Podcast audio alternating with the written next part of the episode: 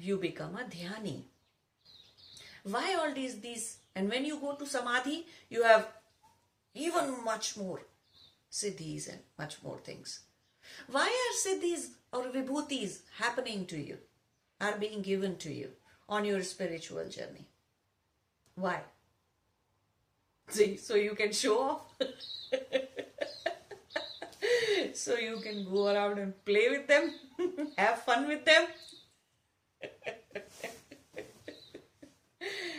no.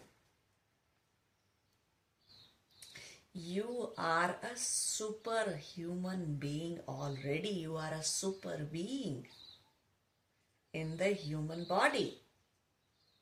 You are a supernatural phenomena in human body. Without attaining those powers, how will you understand or know yourself?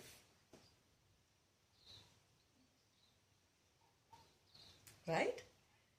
To cut a diamond, diamond is needed. Diamond can be cut only by the diamond. So, as only a supernatural person, supernatural being, being with supernatural powers, can only understand the truly who you are.